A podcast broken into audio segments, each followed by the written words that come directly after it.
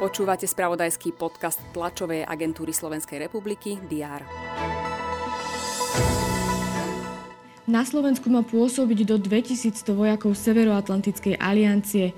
Takzvanú posilnenú predsunutú prítomnosť NATO na území Slovenska odsúhlasila vláda, odobriť ju ešte musí parlament. Slovensko daruje Ukrajine ďalší vojenský materiál za takmer 10 miliónov eur. Štáty Európskej únie pripravujú nový balík sankcií, namierené budú voči približne 100 Rusom v súvislosti s ruskou inváziou na Ukrajinu. V juhokorejských prezidentských voľbách v stredu zvíťazil kandidát opozície, konzervatívec Jun sok zo strany Sila ľudu. Aj tieto udalosti rezonovali spravodajstvu predchádzajúci deň. Pred nami je štvrtok 10. marca. Vítajte pri prehľade očakávaných udalostí. V Bansko-Bystrickej a Trnavskej nemocnici sa spustí očkovanie vakcínou od spoločnosti Novavax. Postupne sa pripoja aj ostatné subjekty a od pondelka 14. marca má byť dostupné očkovanie touto vakcínou v 46 centrách v rámci Slovenska. Predseda vlády Eduard Heger sa zúčastní na neformálnom samite lídrov krajín Európskej únie.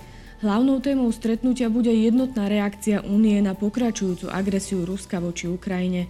Účastníci samitu budú v tejto súvislosti diskutovať aj o posilňovaní európskej bezpečnosti a znižovaní energetickej závislosti od ruského plynu, ropy či uhlia.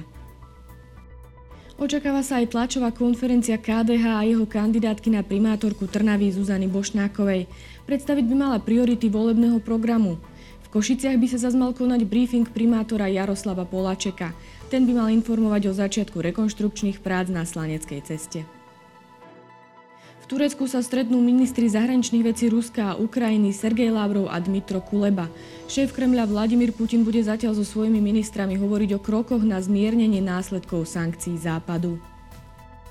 Poslanci Národného zhromaždenia budú voliť nového prezidenta Maďarska.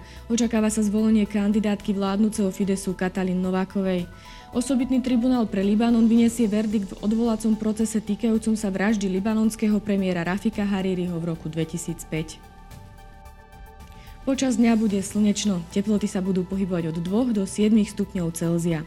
To bolo na dnes všetko. Aktuálne informácie vám počas dňa prinesieme v spravodajstve TASR a na portáli teraz.sk. Prajem pekný deň.